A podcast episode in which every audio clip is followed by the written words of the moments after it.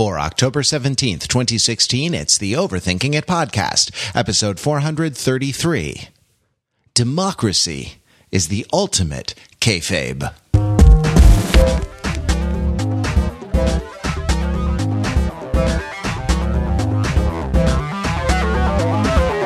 Welcome to Overthinking It, where we subject the popular culture to a level of scrutiny it probably doesn't deserve. The Overthinkers are your smart, funny friends from the internet. We're never happier than when we're talking about the things we love the movies, the TV shows, the music, the comics, the games, uh, in a level of obsessive detail that you too will grow to love if you just hang out and have some fun with us. I'm Matt Wrather, your host. I'm joined tonight by Pete Fenzel.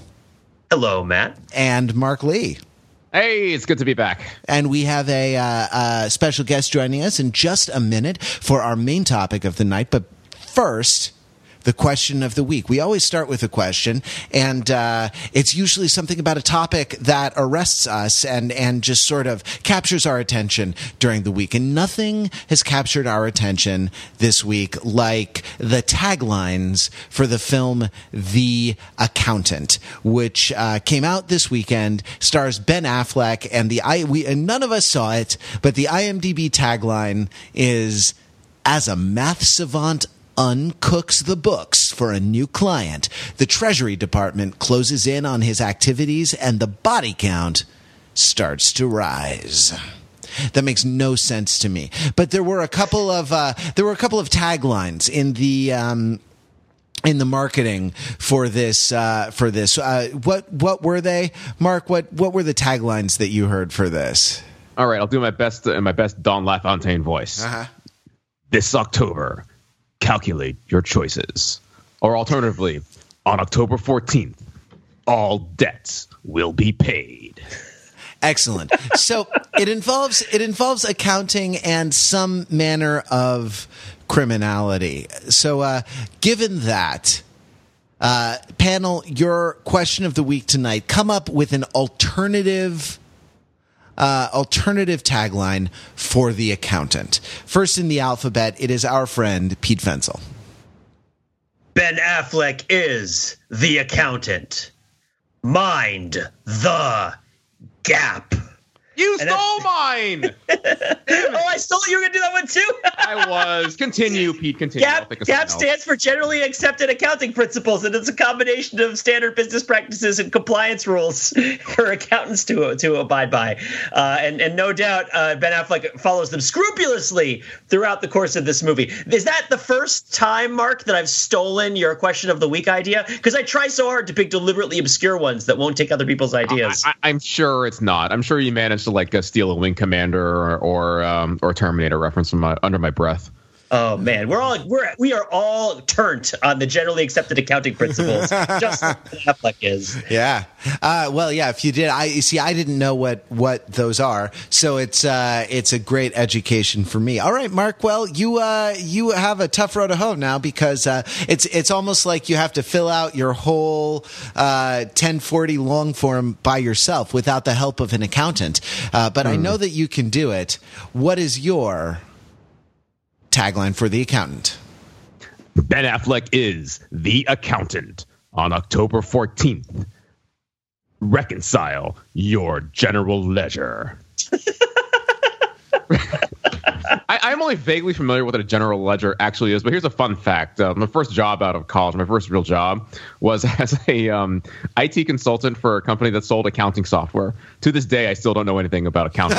um, it's, it's, uh, you know- it's surprisingly complex. Like even at our uh, liberal arts university, where like there there were no classes in anything practical at all. There was an accounting class. It took a full semester, and it was apparently hard.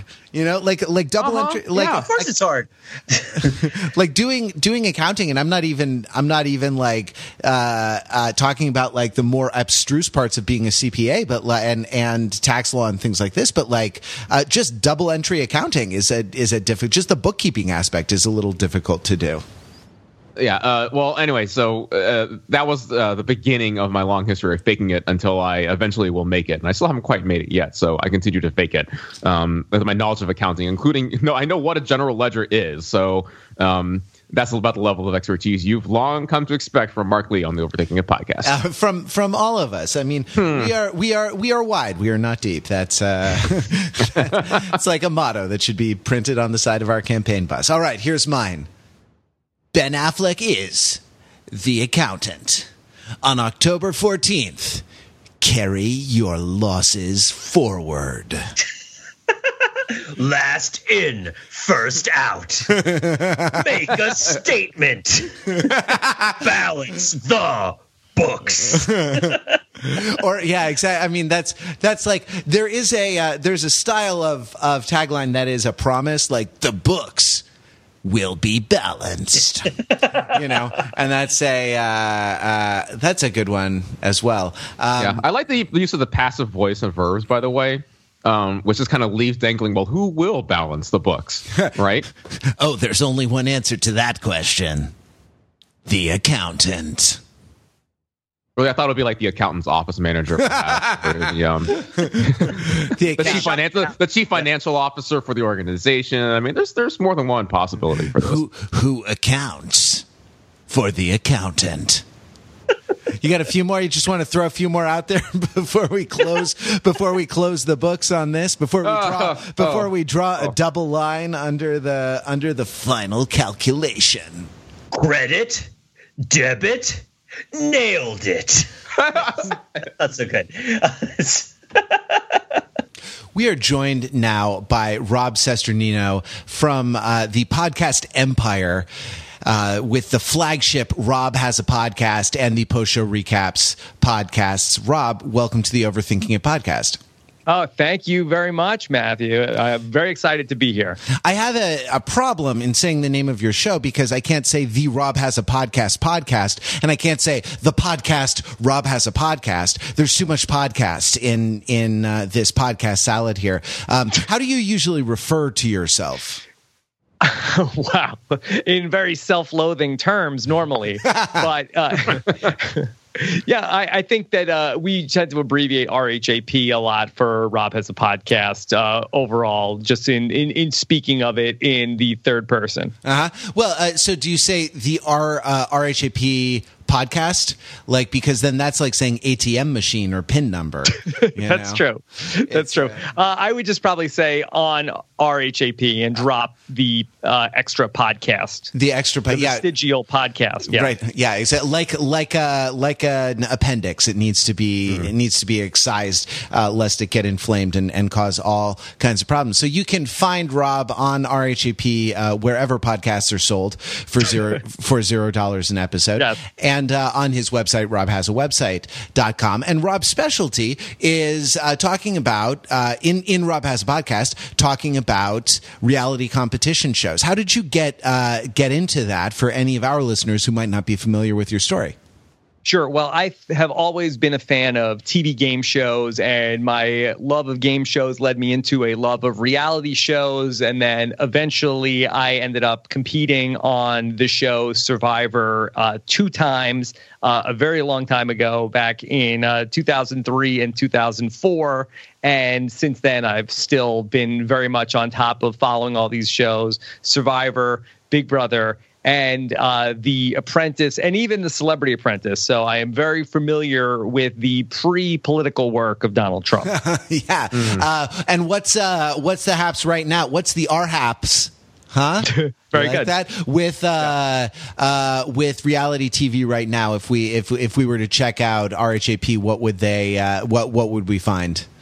Well, currently we are dealing with a very topical matter on Survivor as we have a season that is based on millennials versus Gen Xers. So we are learning all about our culture and society and the generations as a tribe of millennials are battling wits with a tribe of Gen Xers on Survivor. So uh, that is v- very topical. Yeah, absolutely. Those are very important demographics in uh, in this election and in the uh, in the coming election. Do all the uh, do all the millennials support Jill Stein? no, too cl- No. too close. Deep cut, deep cut there. Yeah, uh, it's really a matter of it's like a regular Survivor season, but we're really grasping at themes of like, oh, look at the millennials, they're doing this this way. What does that mean? Uh, well, look at look how the Gen Xers are doing this. So th- that's really um, a, a, very forced narrative on this season of Survivor. Right. It also, I mean, it's an excuse to ogle young people in bathing suits, right? Like, which is not, you know, which is uh, not the least ignoble thing that you will find on television these days. So if that's what you enjoy, I say, uh, I say go for it. But there's another reality television program on at the moment, another winner take all competition reality show, and it's a little one called the uh, the presidential election. And uh, and when we found out that uh, you could come and join us on the show, it seemed like a perfect time, not just because of uh, The Apprentice and Celebrity Apprentice, but also because I think that um, television competition, I think that the tropes of competition reality shows have entered our culture in a way that we just expect things to be narrativized in in a particular way, and that those narratives have entered the uh, have entered the political race. And w- when we talked about this internally at Overthinking It, it made a lot of sense to all of us. So let's start and uh, see where we can get in terms of analyzing the presidential race as a kind of reality competition program. I want to start with Pete. Pete, does this idea of a uh, of a presidential election as a reality show um, does this uh, resonate with you? Does this bring anything up with you? Does it raise any thoughts for you as you uh, as you consider it? Yeah, I mean, a lot. I, I, often think about the presidential race as pro wrestling, but I will back away from that and go with this framework. Um, there, I think of two different kinds of competition reality shows.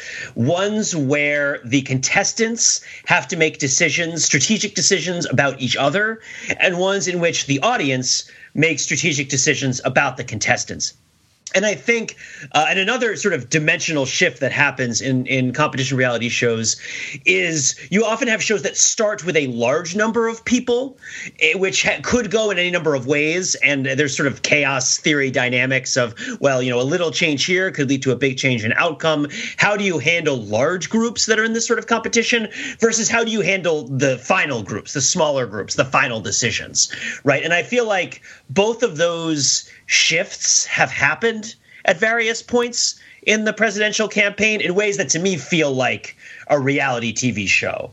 And I'm curious what somebody who's more familiar with like the terminology and the mathematics of it or what have you, the dynamics. Dynamics is a better word than mathematics of how these things work would think about, you know, like like that first week of, you know, uh, Survivor or or anything else where or American Idol or what have you, where there's just a ton of people being a lot like the say the Republican primaries, and you're saying like who is going to win this, you know, and you have your ideas and you have your sort of inside track people and your outside track people, but you're not sure and you can't predict, right? And and the sort of the uneasy it's not even it's not even equilibrium. It's balanced on the edge of a knife. Uh, the way that popular opinion is going to shift one way or another to affect those sorts of things. Yeah. So Pete, you put a lot of ideas on the table. We yeah. should start to unpack them momentarily. But I want to put another sort of set of um, uh, of concepts out on the table, and we can circle back to these as we can. Um, so you talked a lot about sort of about the structure of these competitions um, and you know, the similarities between uh, reality competition TV shows and the presidential election. The other thing that I think is uh, uh implied when we compare the presidential race to reality television shows, a sort of normative judgment that we're passing on what's going on here, right? In that um, this year feels like a reality TV show version of presidential politics because it is, frankly, it's being kind of demeaned and, and the like level of discourse that we're supposed to have for our uh, the politics that govern our nation uh, is being brought down to a level. Let's just say, like compare, um, you know, well, our idealized version of courtship to something like The Bachelor the Bachelorette, Joe Millionaire, um, these things that uh, kind of. Are you uh, saying Joe it... Millionaire isn't your ideal notion of courtship?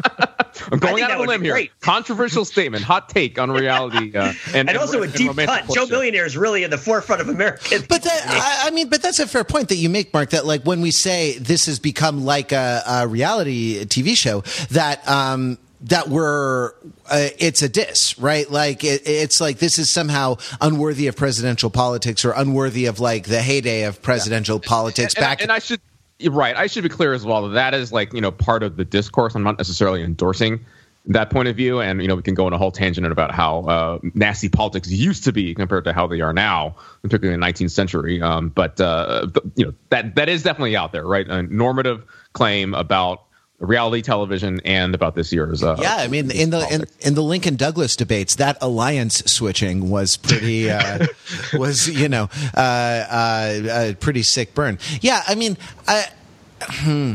A lot of lot of directions to go. I mean, I think that one of the things that uh, uh, one of the things that The Bachelor, The Bachelorette in particular, does. Um, and, and, it's like if you if you take The Bachelor or The Bachelorette just as a text, it's not. Um, there's like a huge amount of kayfabe in in uh, in how everyone has to talk about everything, right? Like it's mm-hmm. in the second order discourse around that show that we can talk about how it sort of demeans courtship or it it uh, reinforces sexism. And I mean, there, you know, if you watch Unreal on Lifetime, like there's a whole uh, set of analyses that that goes into this and, and talks about the sort of the the constructedness, not just of the the particular narratives, but also of a sort of an idea of fairy tale romance and things like this. But if you consider the text texts in themselves, they are super, super sincere. And that, like, that is another, I mean, uh, this is, this is another thing in that there is a, a certain amount of kayfabe in, in presidential politics where we all know, uh, right? We all know that, um, uh, kayfabe, is it kayfabe? I, have heard it that way. Oh, always. sorry. Yeah, I'll turn to our resident pro wrestling expert, Pete Fenzel, in terms of the correct did, I, did I pronounce it wrong? Oh, I, mean, I always thought it was kayfabe, but you know, I, I wasn't going to question it because so, sorry, I was going to go with it. I was going to presume that it was the real way that it was, right? I, was, I was not going to give lie to the thing that you said that was false, but instead preserve it in the interest of the reality of the fiction. So right? take that blow and then take that blow and then fly off the turnbuckle and go back yeah. into the ring. Yeah, absolutely. Let's. Uh, sorry, I'm gonna I'm gonna yeah jump back down and and lower the people's elbow, but but. uh but you fell into my trap. Um, the uh, you just activated my trap card. there it is. Um, right, but that there there there is this sort of there's this ulteriority. I'll use the I'll use the literary critical term for it. That there is a purported reality and an actual reality, and that that we are very used to this. We're very used to this idea from our from our entertainment, and like that that in particular, The Bachelor and The Bachelorette are uh, are versions of this because at no point in any of uh, in any of the manifest content of of those texts is there a sense that this is, that we all know that this is ridiculous, that it's uh, sexist, that it's a little bit demeaning to everybody, right? Like everybody acts has to act like it's the greatest thing in in the universe, and I, you know, that's the same that's the same thing that's true of of uh, presidential politics. I mean, it's true of marketing of all types, of sales jobs of of all types, right? Like in those five minute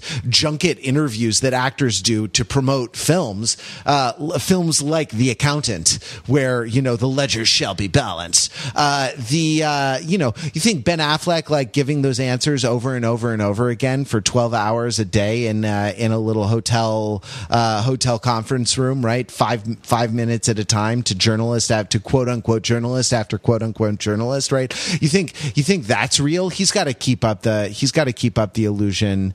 Uh, he's got to keep up the illusion as well. So maybe it's that we've we've kind of that this discourse of them as performers um, has become and and the discourse about how we can't talk about them as performers uh, and how we how we talk about how we can't talk about them as uh, performers has come into the has come to the fore in recent years. Rob, what does this bring up for you? How do you how do you think we should approach this gigantic topic?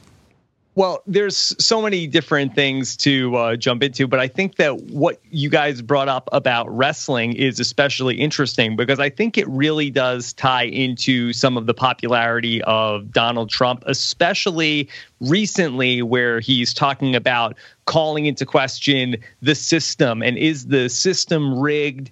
And can we actually believe in the electoral system? And can if he actually did win the election and is it being stolen from him? And just this idea of kayfabe and where you would never see any other candidate talking about this. I do think that this notion is really at the back of some of the the populism and the the way that his supporters love him in the way that a wrestler like Stone Cold Steve Austin during the Attitude Era and CM Punk also probably would talk about things in terms of the script of wrestling. And it's like oh these are the things we're not supposed to be talking about. And those were some of the reasons that i feel like that those figures were especially loved in the world of wrestling because they're talking about the things that are supposed to be what's unsaid I, you know, I wonder if democracy isn't the ultimate kayfabe right? we're, we're, we're all supposed to believe that uh, we're all supposed to believe that that we can make a difference. All right, Pete, wrestling is uh, wrestling wrestling is on the table. I mean, and and, and my and my mispr- my yeah, it's exactly it's right. my my mispronunciation has been been corrected. Have at it. Do do your oh. worst. You know, well, I think well, let's let's let's start simple, right? So let's start simple. I think when you're talking about wrestling, and I think that this plays into reality TV as well. Mm-hmm. You don't you got to dispense with the idea that there are good people and there are bad people, especially in terms of ethics and morals that exist outside of the frame of reference of the performance, right? Like like that's part of what's happening. There are there are social mores that get put into play and get played with, but the idea that somebody is a hero or a villain or liked or not liked because they are good or because they are bad, that is not how it works. You need to do a paradigm shift and disengage from that. And I've mentioned this on the podcast before, but we haven't necessarily gone into it that much, which is that you got to reorganize the notion of the good people, the good guys and the bad guys, the good girls and the bad girls, into the heels and the faces, right? Mm-hmm. And, and and the idea being uh, the heel is the person that you want the audience to boo at, and the face is the person that you want the audience to cheer for. And that both heels and faces have a place in the theater of professional wrestling.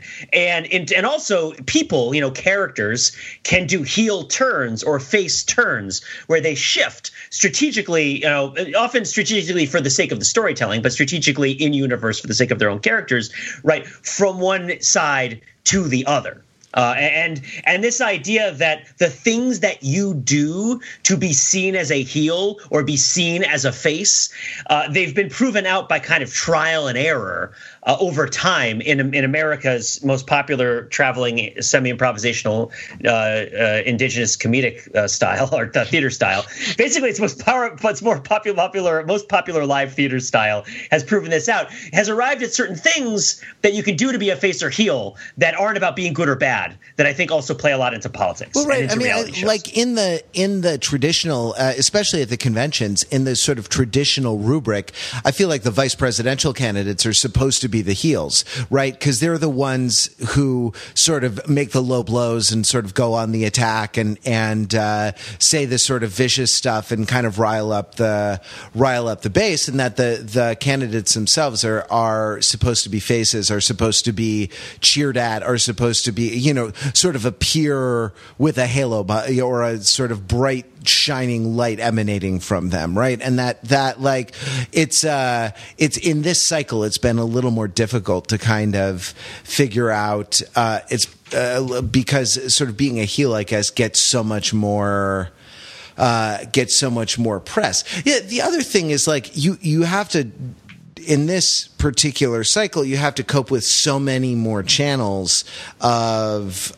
uh, of communication and not just the not just the traditional broadcast television ones, but like there are various streams of of social media with sort of bespoke content produced for each, um, and and you know they try to sort of talk idiot, idiomatically in the various languages of um, the different platforms that they're on. I feel like Hillary Clinton deleting, uh, tweeting, delete your account was uh, an example of that. Was a was a like a Twitter joke that if you don't understand the culture of of Twitter, it probably would go over your head or seem uh, seem like something other than um, something other than what it is, right?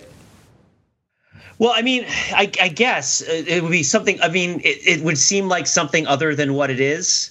Yeah, it would. Well, I mean, the the uh, it would seem like an actual interaction right between two people, uh, which is what it is. But it's also um, a it also reaches deep back into a uh, into a sort of literary tradition, 140 character at a time literary tradition, right? That that yeah, you re, uh, you can sort of uh, but I mean, you can be indoctrinated into. And uh, my I, point is that if you're not indoctrinated into that, there's a different set of resonances than uh, than if you are indoctrinated into it. Matt, I think I think I think you need to get with one of the primary key commandments of thinking about reality television. Because you're talking about like in groups and out groups and who under who's in with what is happening and who's out with what is happening.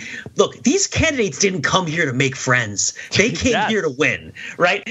And it's important to see all this in the context of the the extrinsic goal of winning the election right uh, but yeah, it's it's uh, so yeah. So some people, I don't know, Rob. What, what do you think about all this stuff? You you know a lot more about the reality TV stuff than I do. Uh, and uh, does any of this resonate with like how reality stars would position themselves to try to like vie with each other uh, yeah, in the in the eyes of the public or the eyes of each other?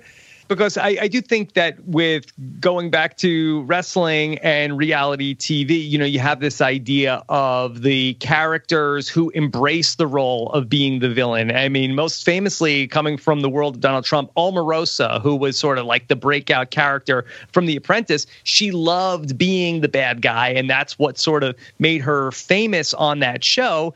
And I just feel like in following the coverage of this, I think that really since the the Billy Bush stuff, and probably from before that, I think that Trump has embraced this heel turn in the election. And I don't mean to say that he is, you know, mustache twirly to all people, because he certainly has a, you know, a gigantic base of support who love this turn, much like we have with, you know, people like these wrestlers and these reality TV villains who behave badly and people adore them for it. I do feel like that he has embraced this role and and it's a, a, role that I think from seeing it play out over the course of all of these apprentice seasons and in reality TV, one that comes very naturally to him.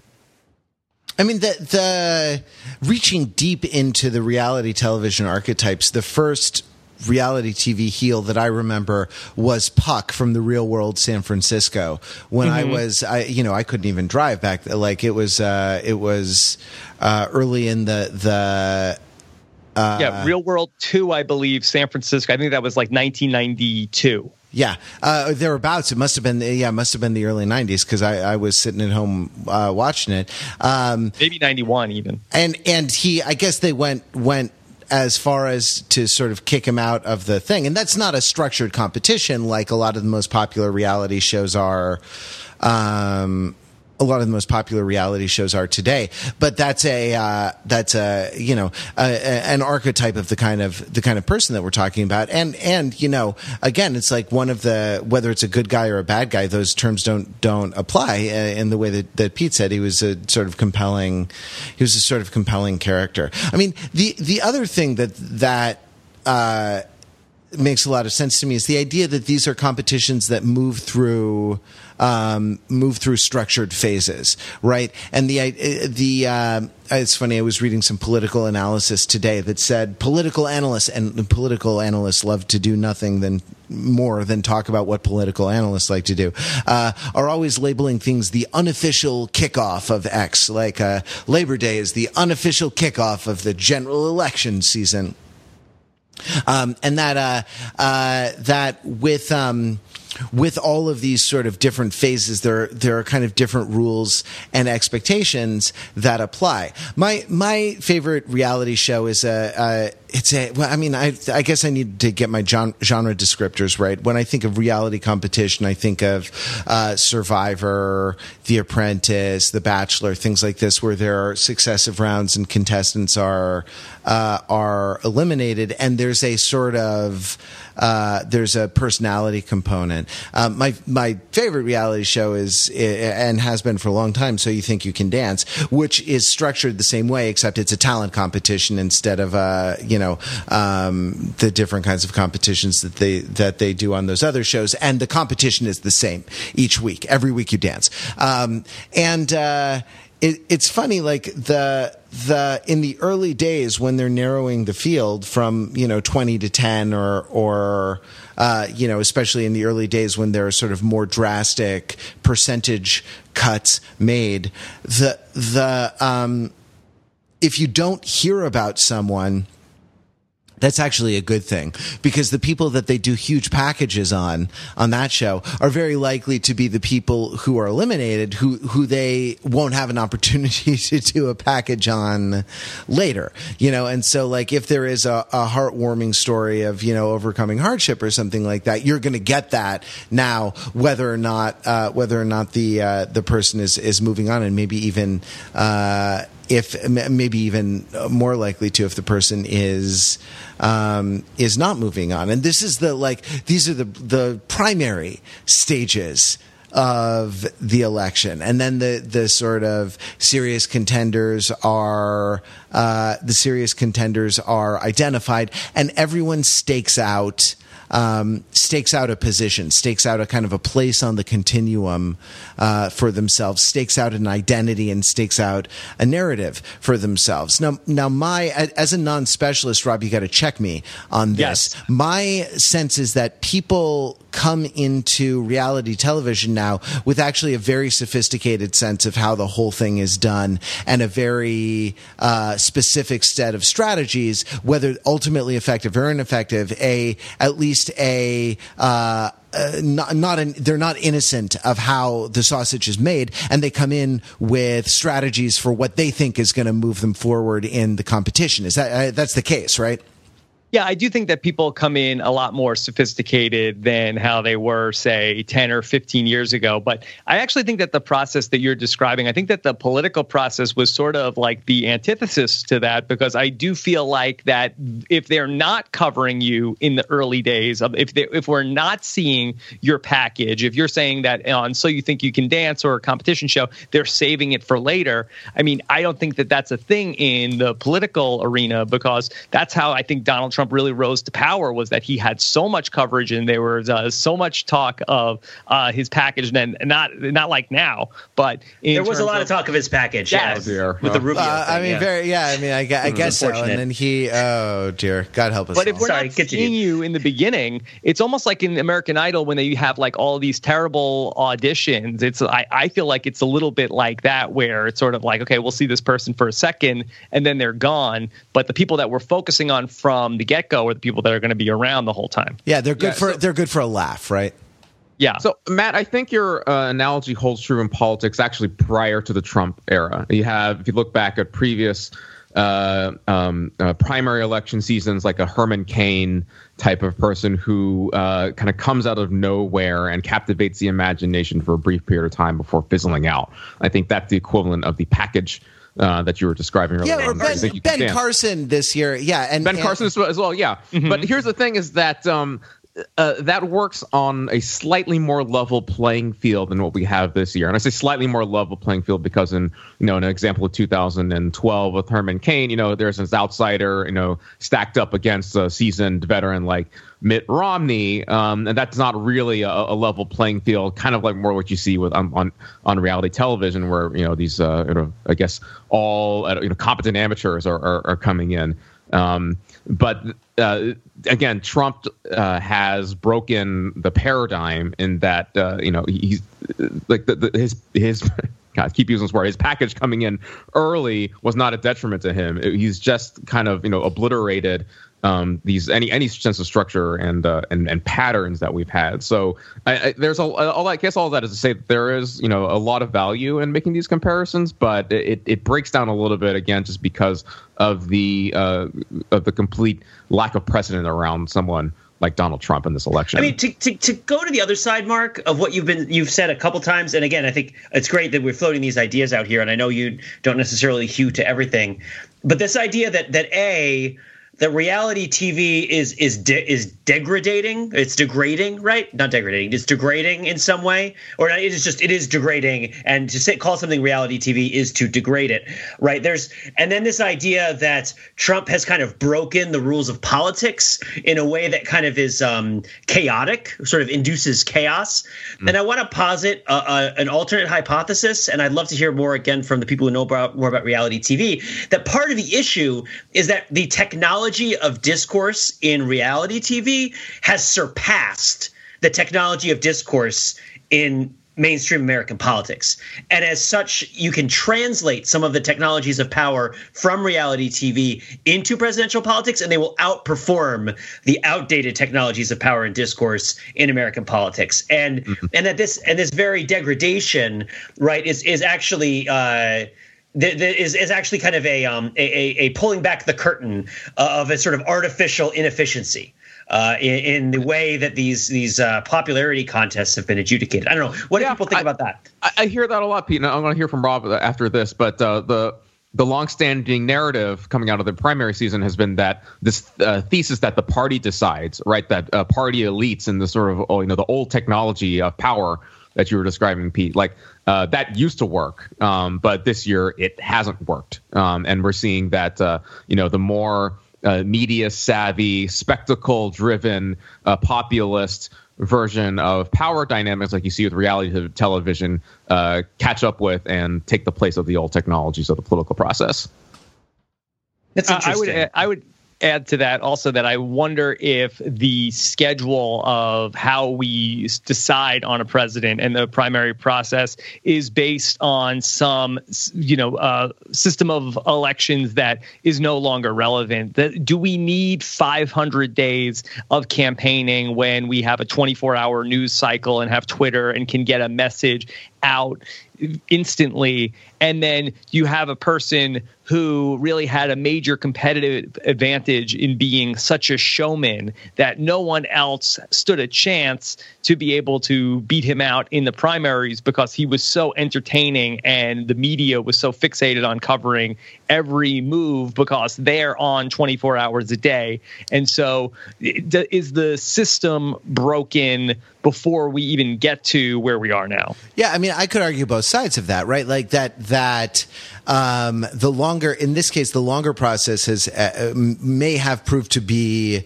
Uh, all to the good because there's this sort of reversion to the mean, or there's this chance to sort of vet uh, or delve into. Um, you know, uh, the a, a, lot of stuff in people's pasts, and you know, a lot of upsetting stuff has come to light recently, and and that's probably good because it's it's uh, you know reveals more.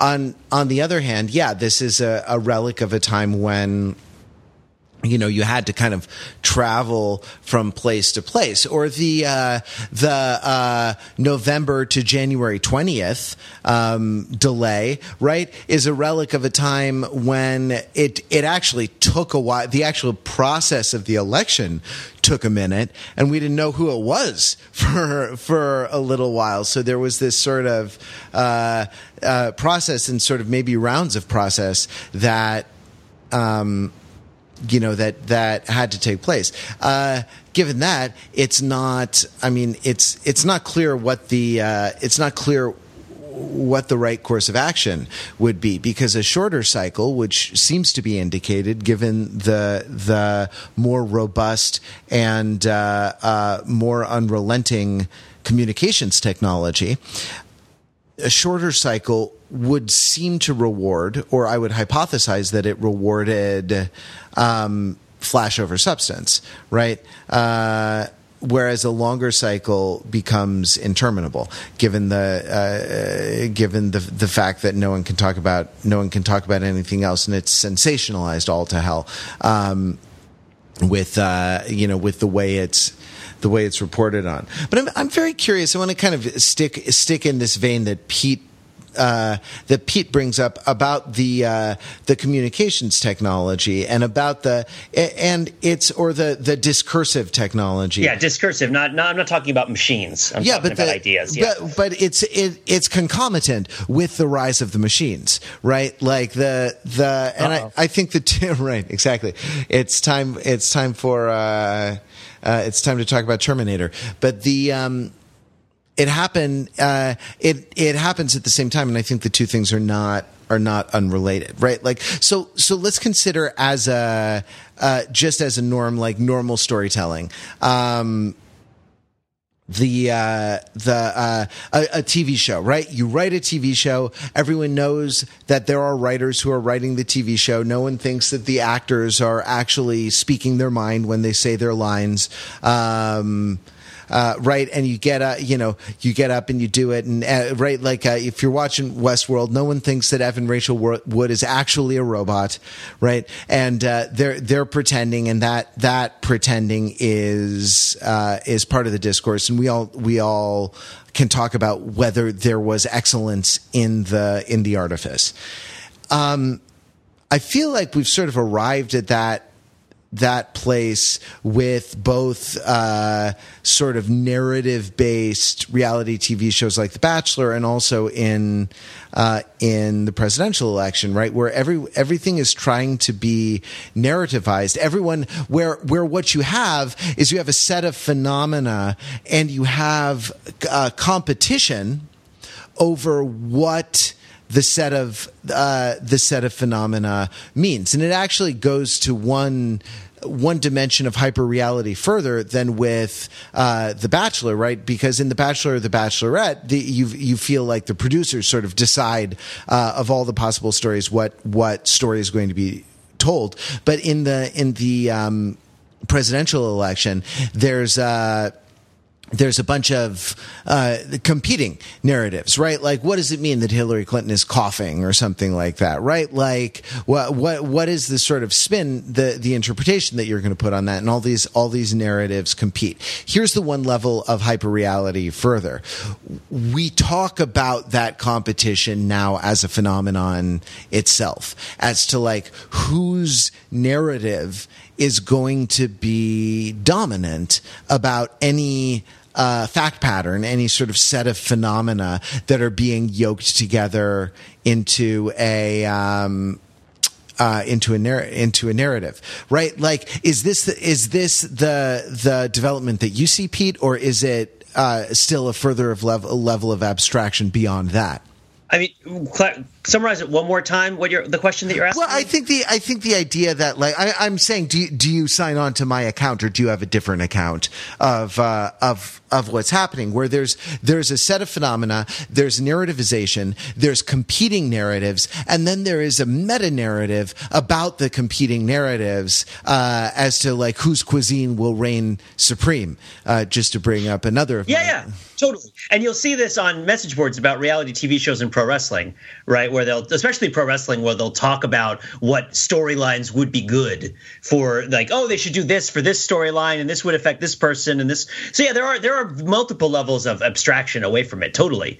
Yeah, yeah. yeah. I mean, and and the thing that I'm also interested in is has reality TV, among other aspects of our culture, trained people in the intuitive and sophisticated interaction with kind of multi tiered discourse of this sort right? Like are people more comfortable now with talking about something that's talking about something that's talking about something than they might have been 10 or 15 years ago because they've been doing it with regards to television shows as practice right? And so i mean i'm i'm talking about millennials versus gen xers. I'm constantly astounded by the level of sophistication of the understanding of narrative framing that comes out of young people right? And it's just sort of taken for granted that you understand how what it means to frame a narrative right? When like you know that was the the idea they're even dripping into our discourse is this sort of sense of distaste for this idea of this is how people talk right? Oh it's gotten to this point where it's like this. Whereas like you know i mean i remember, I, I mean, the the big warm up for all this was GamerGate, and I don't want to get into GamerGate, but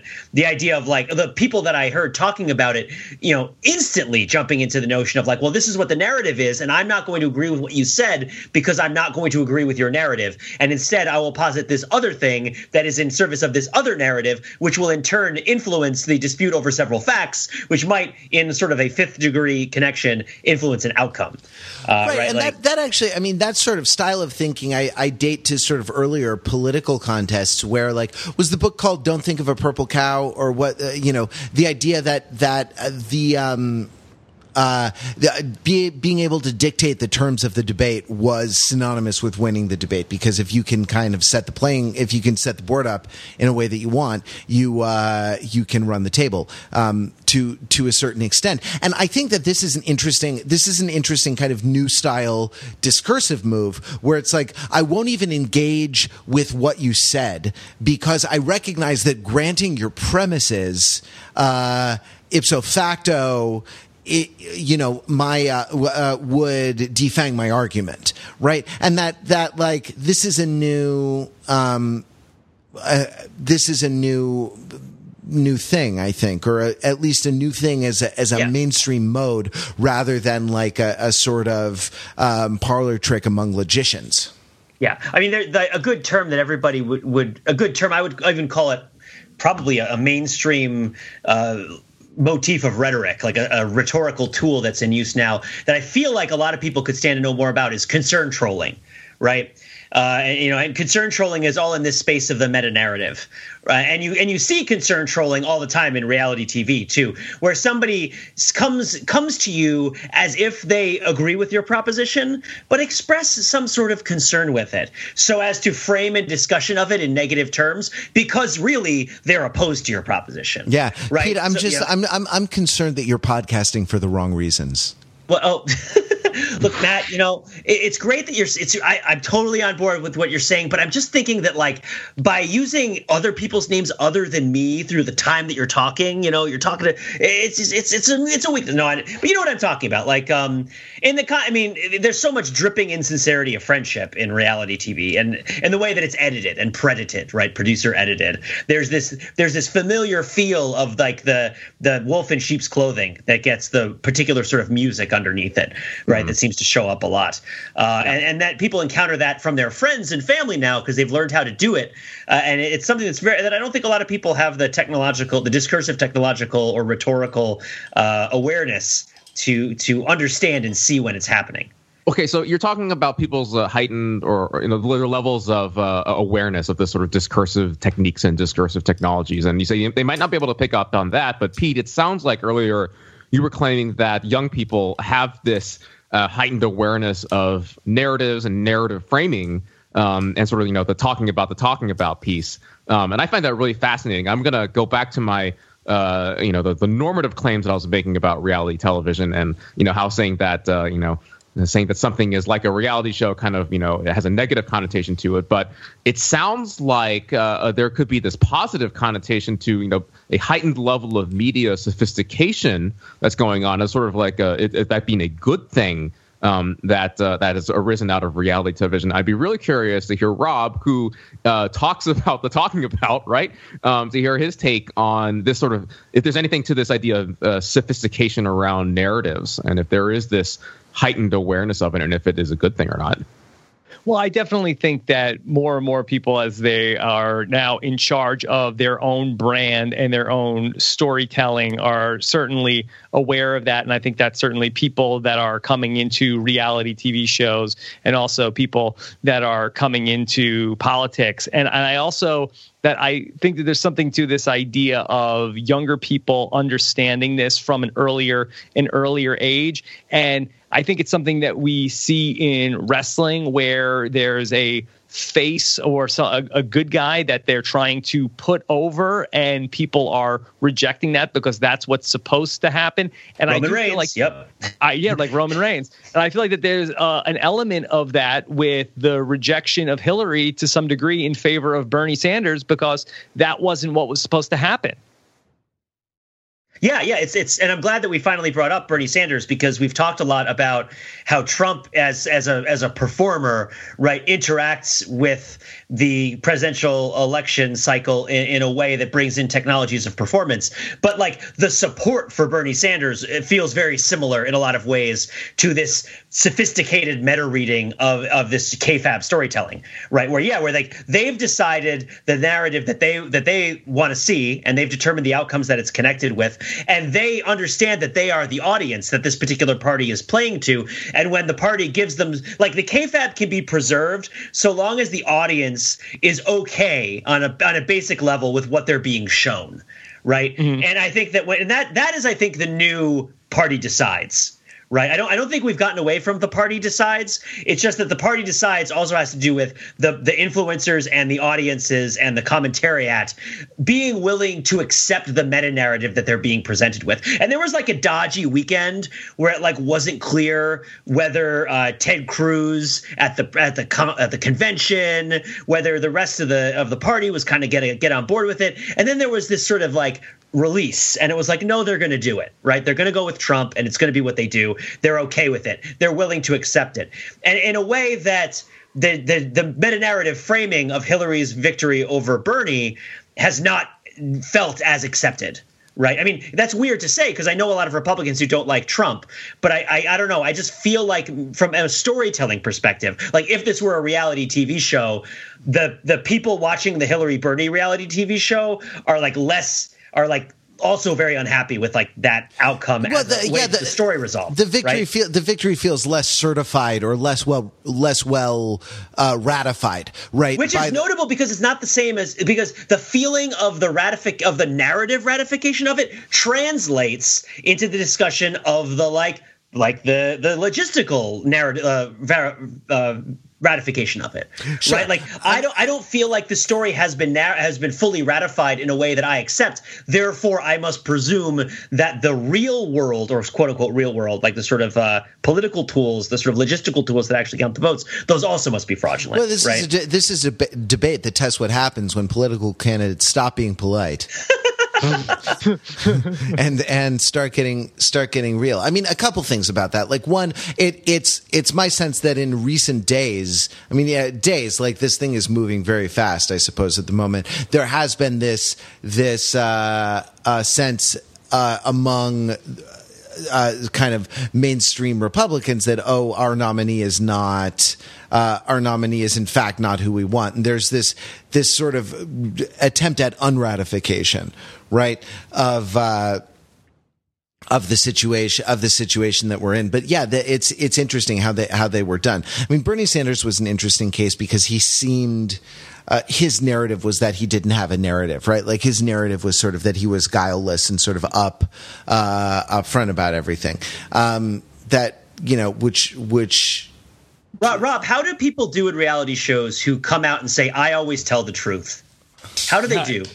Well, it's interesting because you get to the final two on Survivor or Big Brother, or sometimes it's a, it's a final three. But the person who tries to tell the jury, because the people who were eliminated, they then hold all the power at the end of the game. But the person who stands there and says, you know what, I played an honest game.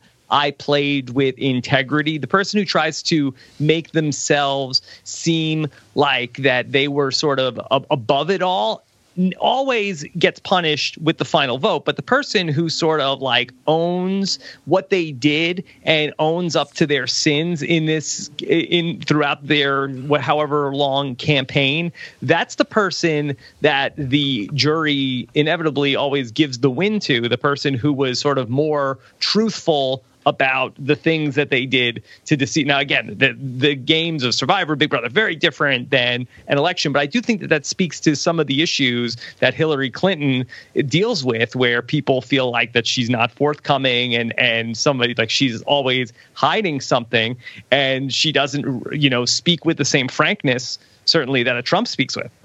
Uh, yeah, well, sure. Uh, d- for better, for better and for worse, right? Like uh, yeah.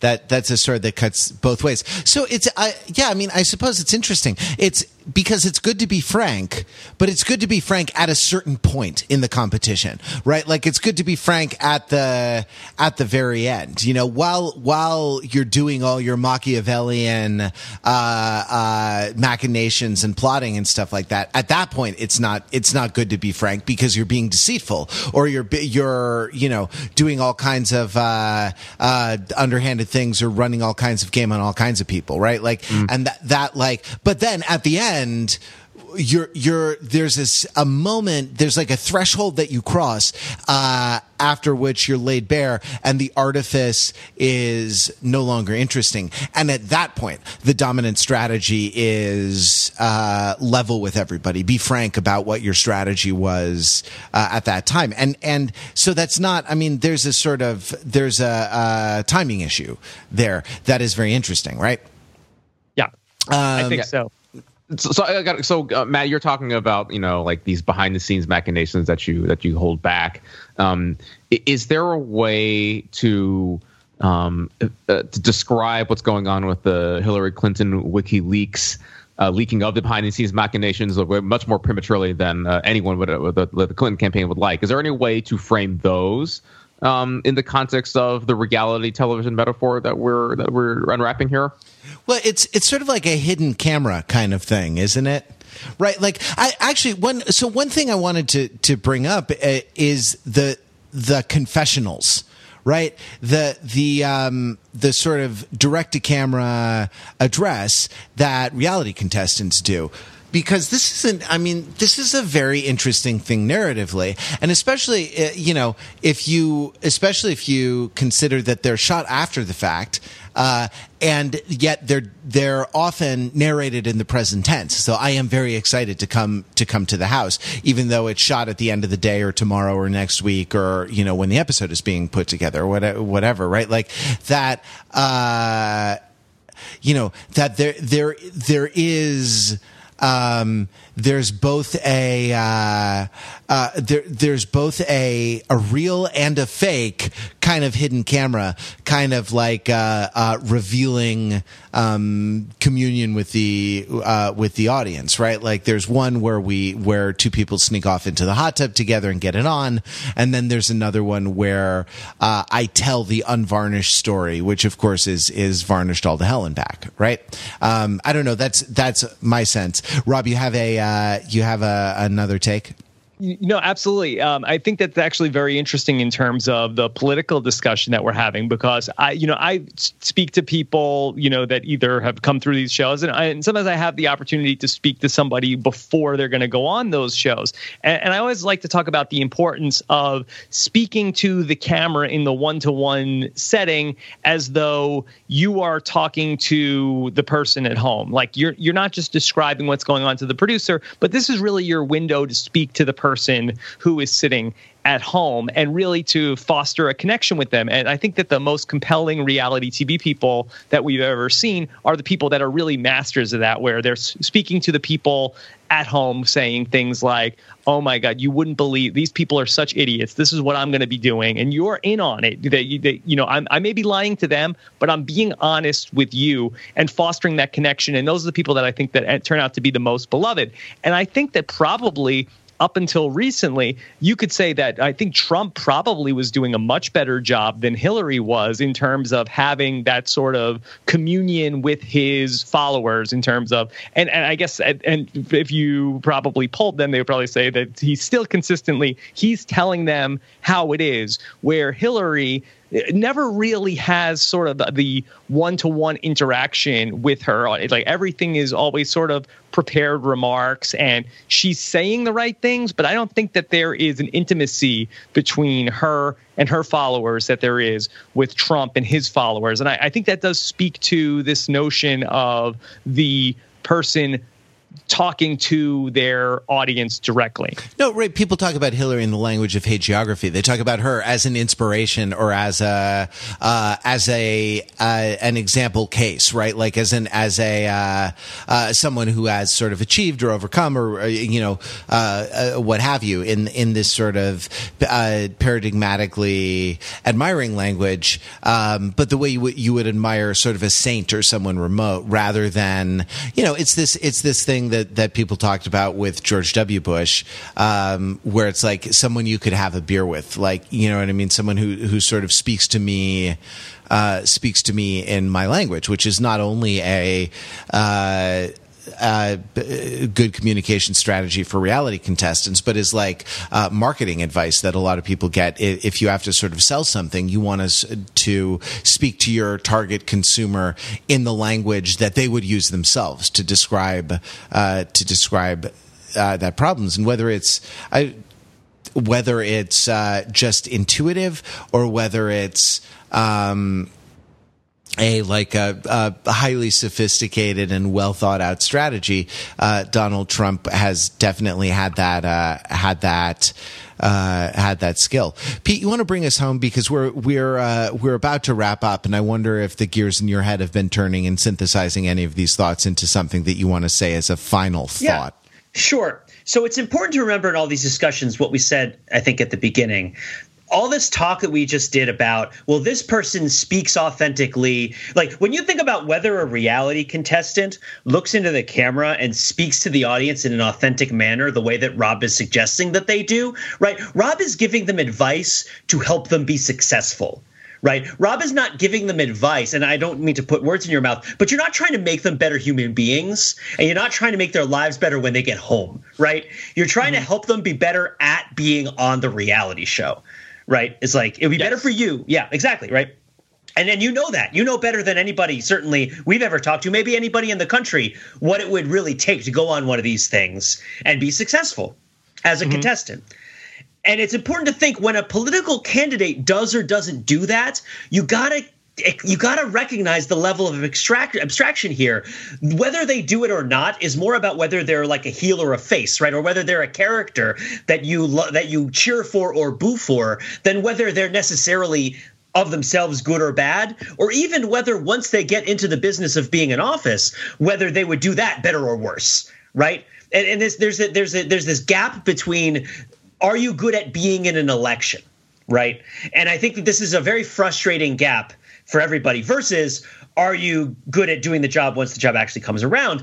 And there are people who are like, I don't want to see, these are the same people like, I don't want to see reality stars on my Facebook feed. I don't want to see people talk about the Kardashians. I don't want to see reality. I'm like losing my losing my voice and my exasperation. It's not a value judgment. These people are not on there because everybody thinks they're better people. That's not why they're there. They're there because they understand what they have to do in the discourses, in the communication, in the media, right, to successfully connect with audiences. It's a technology, it's not a value system, right? And as such, like you're not going to rise above a technology that beats you. You know, this is the whole thing of like, well, I'm going to die with my sword in my hand and they have guns, right? No, like win, right?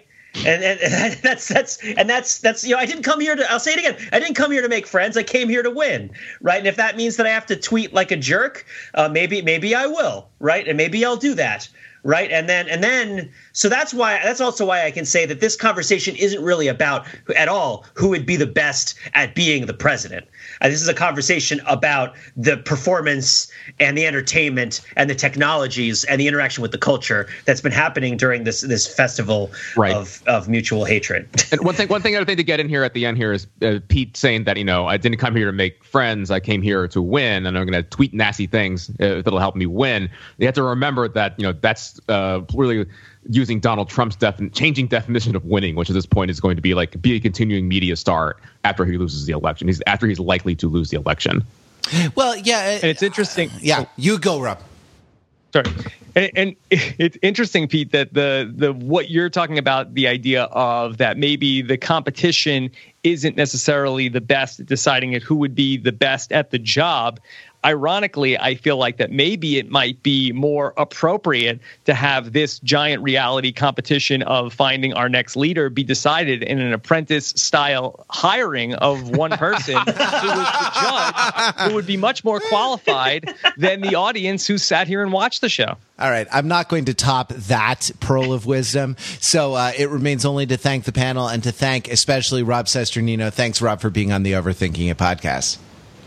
Thank you so much for having me. I've been listening for a long time, so it is a thrill to finally uh, join you guys on an episode. Oh, that's awfully nice. You can find Rob's Empire of Podcasts uh, at Rob Has a Podcast. Search for that in your podcast client.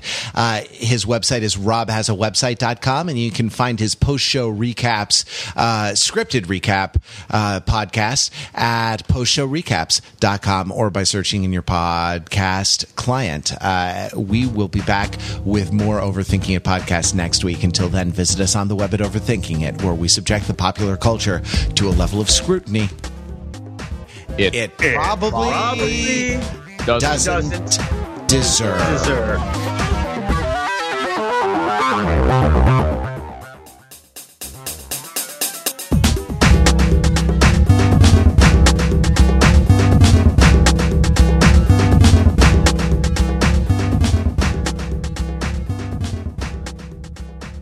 Let me leave you with this. It's a passage from The Restaurant at the End of the Universe by the late, great Douglas Adams. The major problem, one of the major problems, for there are several, one of the many major problems with governing people is that of whom you get to do it, or rather, of who manages to get people to let them do it to them. To summarize, it is a well known fact that those people who must want to rule people are, ipso facto, those least suited to do it. To summarize the summary, anyone who is capable of getting themselves made president should on no account be allowed to do the job. To summarize the summary of the summary, people are a problem.